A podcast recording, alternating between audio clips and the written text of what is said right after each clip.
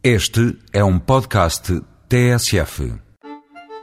Essa de Queiroz chamou-lhe, na Cidade e as Serras, de Educador do Paladar. E temos muito que aprender com o sabor inconfundível do queijo rabassal.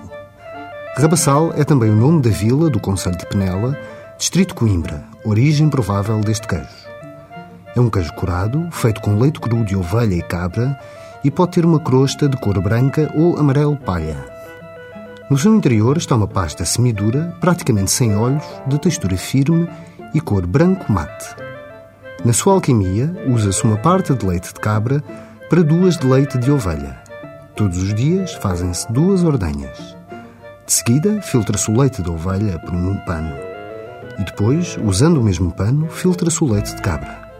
Aquecem-se os leites, adicionando uma pitada de sal e só depois o coalho animal.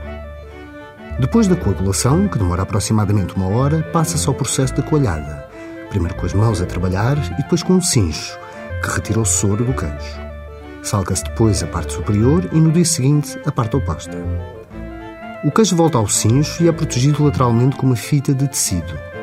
Após a salga, é lavado, dia sim, dia não.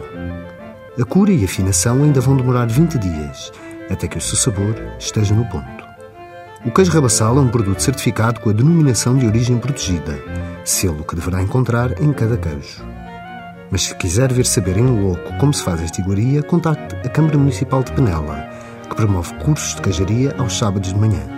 Para mais informações, ligue o 968 198 732. Até para a semana, com mais produtos e sabores tradicionais.